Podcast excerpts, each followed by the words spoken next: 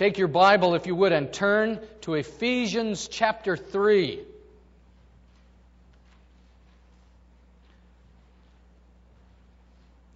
Two verses, verses 20 and 21 in Ephesians chapter 3. I'm reading from the New International Version. Now, to him who is able to do immeasurably more than all we ask or imagine, to him be glory in the church and in Christ Jesus throughout all generations, forever and ever. Amen.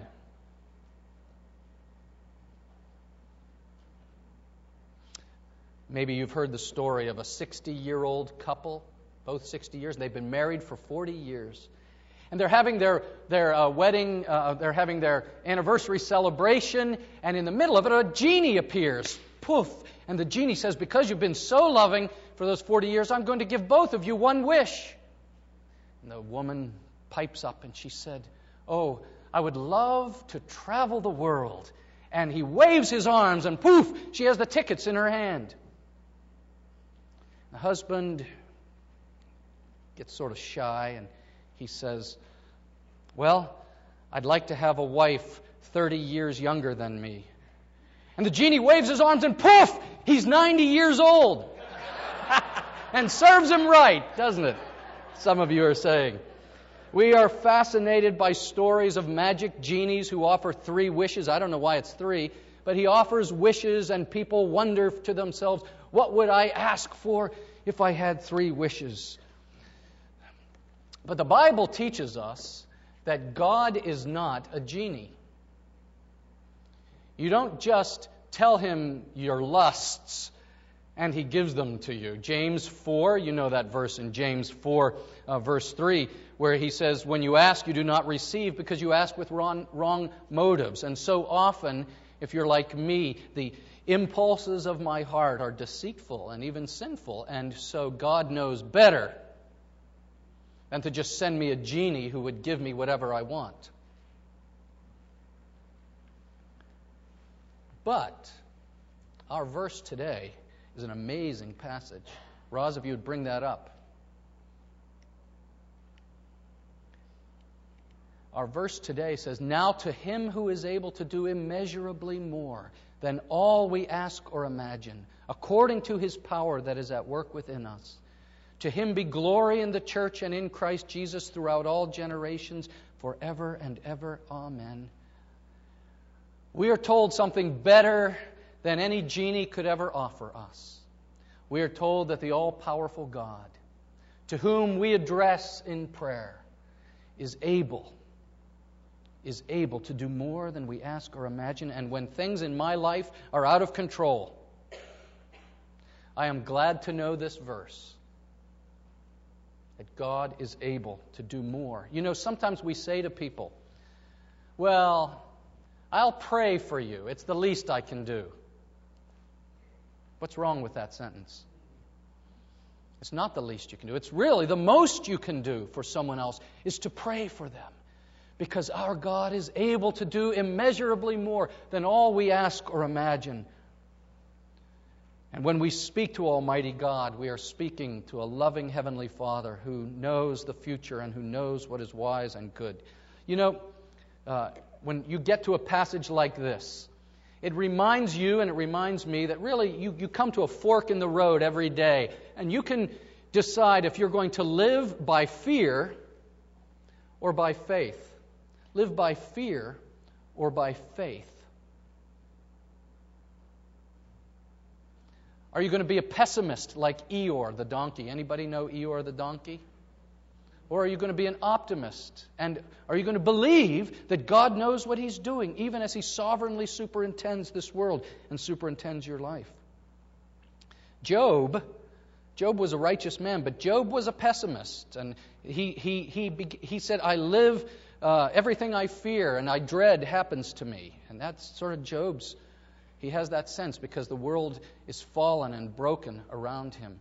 But the Apostle Paul, who's in chains, says, I live in eager expectation. And here he is next to a, a stinking Roman guard chained to him, writing a letter to a weak church. And he says, I live in eager expectation for what God is going to do. Do you see? We, we come to that place, the fork in the road, every day. Am I talking about positive thinking? The power of positive thinking?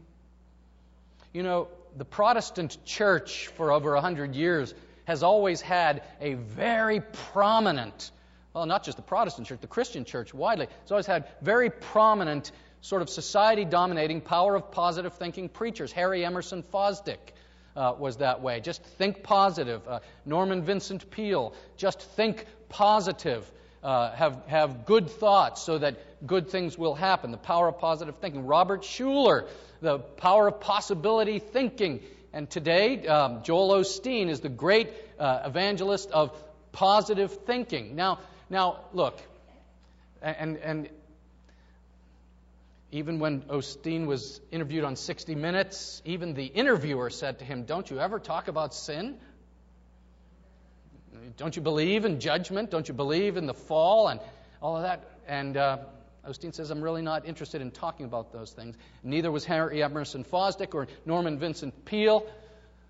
But today, I have to say that all four of those guys at least understood one thing. They did understand that the Christian can have a holy optimism in the morning when he puts his feet on the ground, when she goes out the door in that day. That you can believe God exists and He is good and He is able to do immeasurably more than all you ask or imagine. And you can live a life of confident faith. And you don't have to be like Eeyore. And today I give those four guys credit because they at least have one strand of the Bible, one strand of the Bible. The problem is they don't appreciate the glories of the gospel because they don't want to face the bad news side of the message.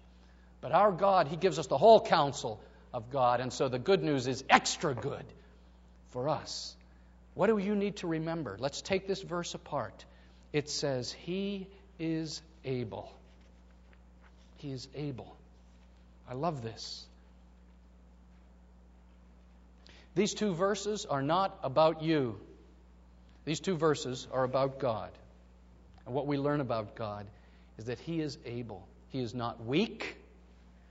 He's not ring, up, up there wringing His hands, saying, I wonder what the governments of the world are going to do. I wonder what's going to happen to the stock market.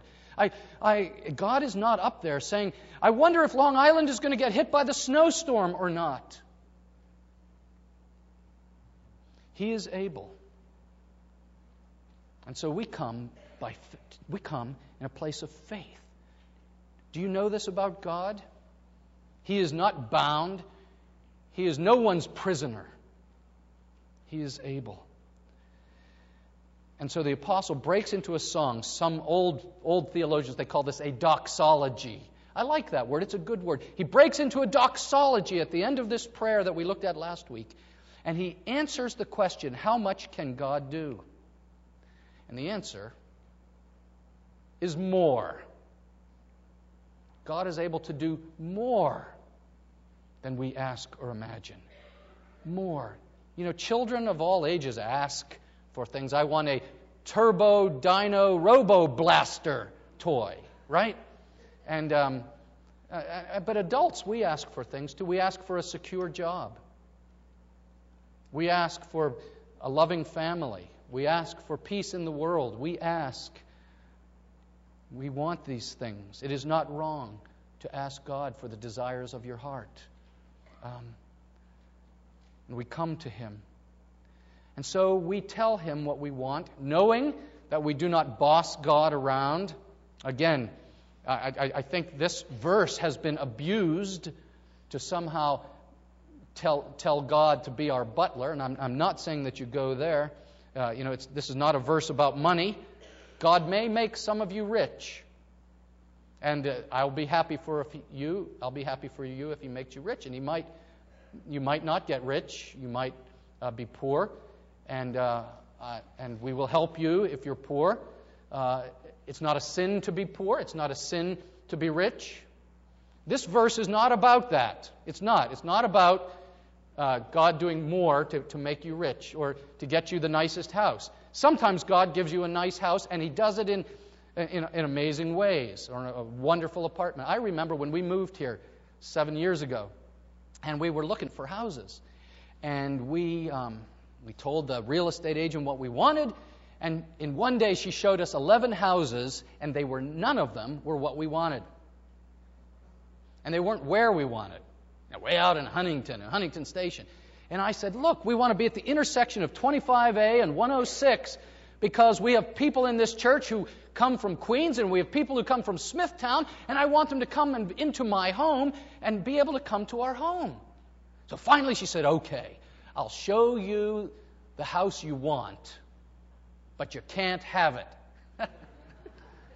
okay, so why not? Well, there's already assigned, the papers are already signed, it's in process of being sold, but you, you said you wanted a low maintenance house because you're not very good at fixing houses. That's right. You said you want a, a garage. That's right. You want a fenced in backyard. That's right. You want a finished basement so you can have several meetings going on in your house at the same time. I said, That's right.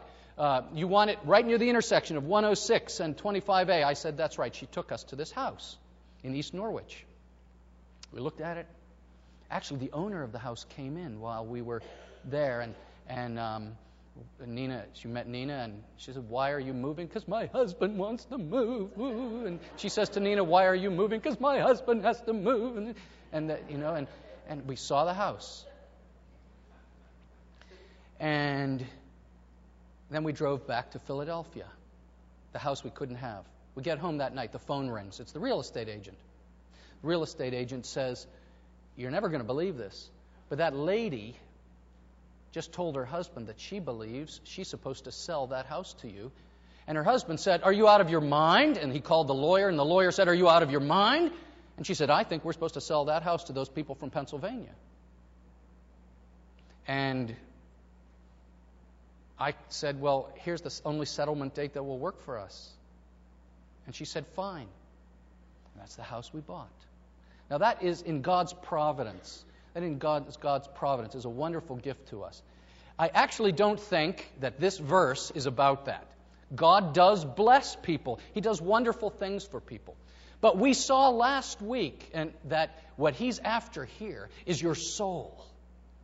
And He is talking about knowing the love of Christ that, that is higher and longer and wider and deeper than any love.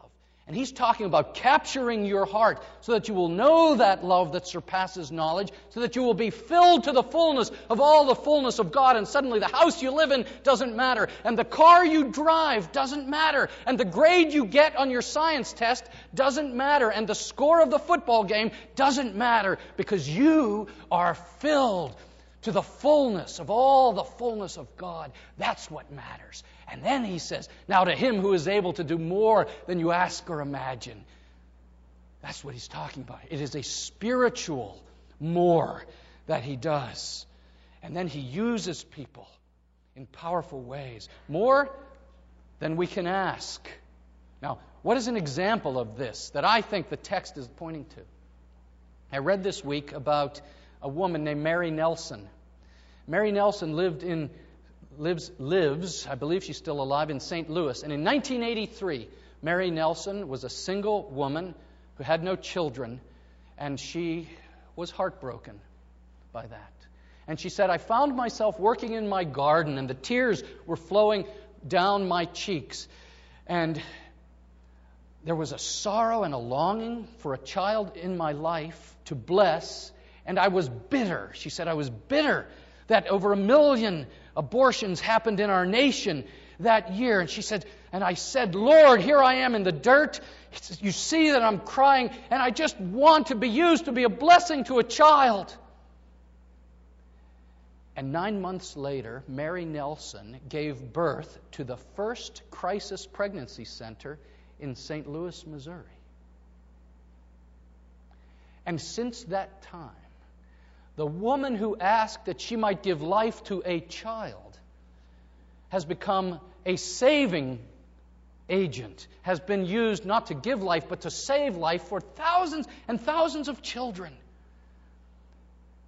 All she did for the honor of Christ. Now you see, God did more than she could ask there, and more than she could imagine. Mike and Suzanne Rant, if you would come up here for just a moment in the middle of my sermon, I, uh, I wanted them to just take a moment and talk about how recently God has done more than they could ask or imagine.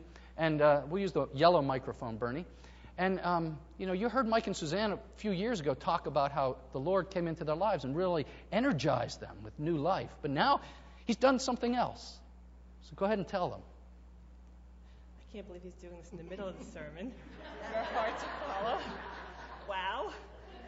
That in itself is a lot to me. But um, about five years ago, Mike and I uh, joined this church, and I don't know that it was really a conscious decision, but we sort of felt like we could, the best we could do would be to come to church, maybe usher and greet, collect offering, and um, really never do a whole lot more in the leadership role than that. And about six months ago, our small group leader had to step down, and this little um, voice kept coming in our ear and kind of tugging at our heart. Um, leading us to, to lead the small group or suggesting we lead the small group. And um, we both felt completely inadequate to do that. You know, we had never uh, studied the Bible. We knew, you know, scripture a little bit, but we just felt really completely, um, you know, unworthy and un- inadequate to, to, lead this uh, small group. Um, but I have to say that we prayed about it, and it was absolutely the Holy Spirit that led us to make the decision to lead the small group. And um, each week that we meet, we pray, and we still feel um, like we're not really totally um, able to do this.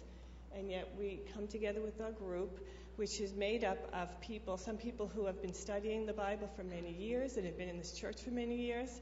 Some of them are new to the church and um, new believers, and, and, and, some of them are like us, are, are still walking in, in the early part of really studying God's Word and learning what it means to us. But somehow, that Holy Spirit just leads us every other Tuesday night to have this beautiful fellowship where we are growing in faith and um, growing in friendship, and uh, we are being blessed by the people that come into our home, and we hopefully are blessing them, and and the Holy Spirit is just absolutely running running it for us. So we just wanted to share that experience because for us it really um, made us realize that it, it's not what we think we can do, it's really what God can do through us.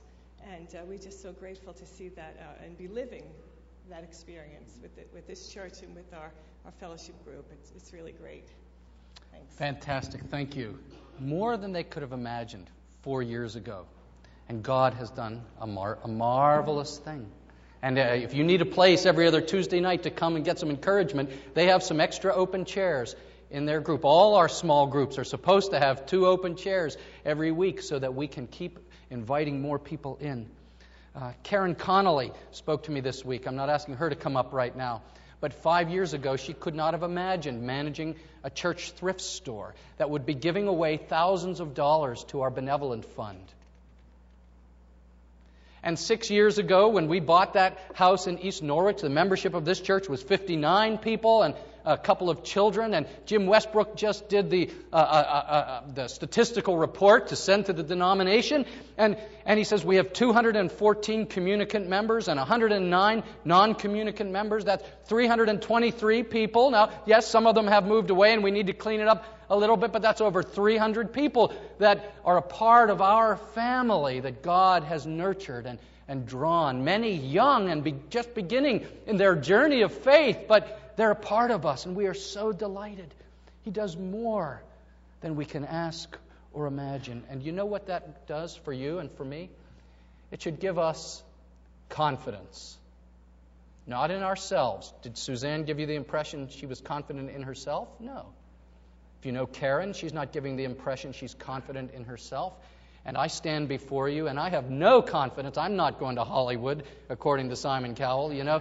Uh, no confidence in myself. But I have great confidence in Jesus Christ, to whom belongs glory throughout all generations, forever and ever. We sang that closing song last week. No eye has seen, no ear has heard, no mind has ever conceived the glorious things that God has prepared for everyone who has believed. So we are confident. Now, confident. Now, how will God do more? He says in the text, the text, it is according to his power. And so it is sovereignly. And ultimately, God does not decide what to do because you nagged him enough. Oh, yes, you prayed. Oh, yes, we are given to prayer, to earnest prayer. But it is according to His power. His power. That's so important for me, for a guy like me. Because to my shame, I have to confess to you, I'm a fix it kind of guy. And I bet we have some other fix it kind of people in this church. You know what I'm talking about. You see a problem, and what do you do? You fix it. And, you know, and Abraham tried to do that. And remember, what did he get? He got Ishmael instead of the child of the promise. And, and I, I'll, you know, I'll plan and I'll scheme and I'll try and force, force things to happen. Oh, yeah, oh, eventually I'll pray about it. I'll seek the Lord about it.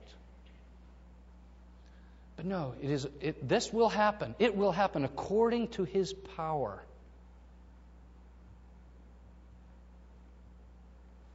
The thrift store, one more time. I've wanted to start a thrift store. It's been six and a half years we've been here. And I had all kinds of ideas and schemes and all of this. And then suddenly someone calls me up and says, I know the lawyer who manages all of these properties at such and such a realty, and I think you should talk to him. I call him up, I tell him of our vision. It turns out he's a godly evangelical Christian out at Three Village Church in Setauket, and he says, I'll do anything I can to help you. And he's the one who came up with the plan that we would not pay rent, but only a percentage of what we earned to the Buckingham store where we have the thrift store. We make money, they get money. We don't make any money, we don't have to pay rent. More than I could ask, and I don't have the brains even to imagine this. But God, according to His power, worked it out for us. Amazing. For, the, for His glory. So it is sovereign and it is at work within us. And so it's personal. And this is an extraordinary phrase because what he is about, uh, what he is revealing here, is that the power will be expressed through us, and that means you. And you and you and I are the instruments he will use to accomplish this purpose, according to his power that is at work in us. It's personal. I like this. I like this a lot. We, we use the phrase in this church, every member ministry, right? I am not the minister. You are the ministers. Ephesians 4 the elders equip the saints to do the work of the ministry. And we say, each one, reach one. Don't expect me to win all the souls for Christ. Each one of you must declare his praises and be the witness for Jesus Christ. And according to his power that is at work within us, he's going to use you to reach people. Not because we care about numbers. If I gave you the impression it's all about numbers, that's a, that would be an insult to God and an insult to me. But every person out there has a, pas- has, has a soul, an eternal destiny, and they need to know Christ. And so you need a passion, not to reach a thousand people, just reach one. Reach one and bring them in to the body of Christ. Each one, reach one to the power that is at work within us. Here's Paul. He's chained, he's in prison to a Roman guard. And prisons in those days were not hygienic, it was not pleasant. And yet, he has this sense that God's gonna, God is going to do something wonderful because of his sovereign power in this little group of house churches in Ephesus. He's so confident. Every time you go to a small group, every time you're involved in a Sunday school class, every time you do an act of kindness for your colleague at work, every time His power is at work in you. Weaving a tapestry of hope, a tapestry of, of His grace. It's coming through you. And you know what Paul says? There's only one thing you can do if you understand that it's to give Him glory. And that's how he ends this. You see, it's not about money or a house or a car or even the grades on your report card. It's about God getting glory for Himself. We give glory where? In the church. Thank you, Mike and Suzanne, for coming up here. In the church and giving glory to God. Thank you, Staten family, for singing this morning, uh, volunteering to be lead worshipers, to give Him glory in the church. Thank you to the children who came forward and, and engaged in the kids' message because we want to give Him glory in the church and in each of our small groups. Do you take time to give Him glory in your mini church, in your small group fellowship, to give Him glory? Glory in the church. Will the world give Him glory? No.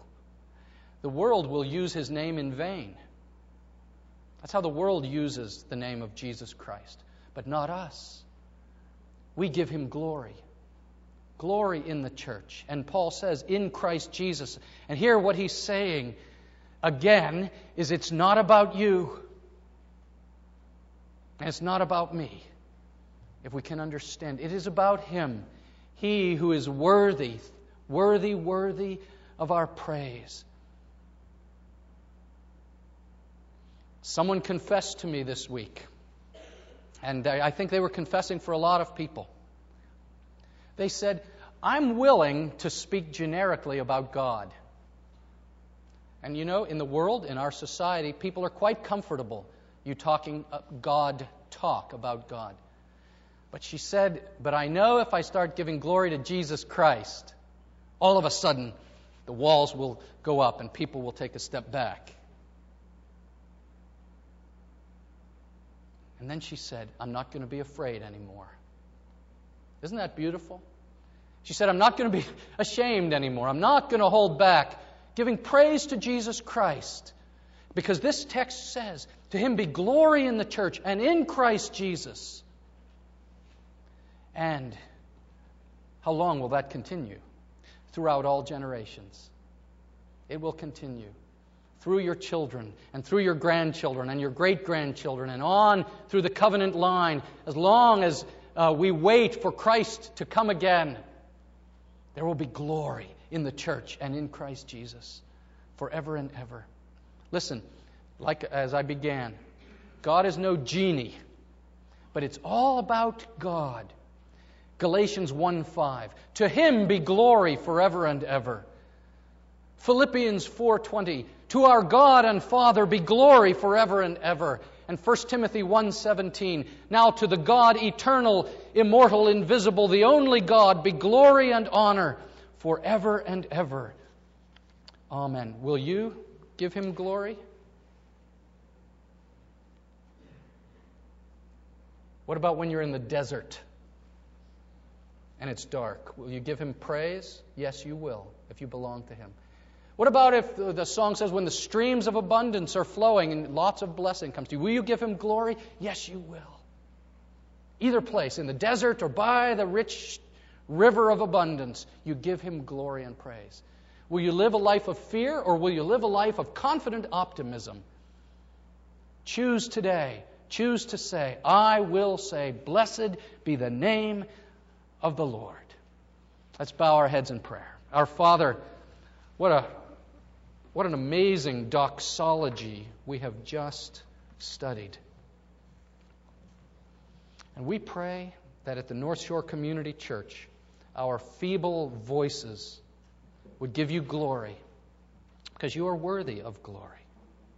We pray that in our home fellowship groups and our Sunday school classes and our fellowships and ministry teams and just in our families, we will be confident that you are able to do more than we ask or imagine. And so we will not live like Eeyore the donkey, but we will live confident with expect we will be confident with expectation of your blessing and your leading of our lives and our church. In Jesus' name we pray. Amen.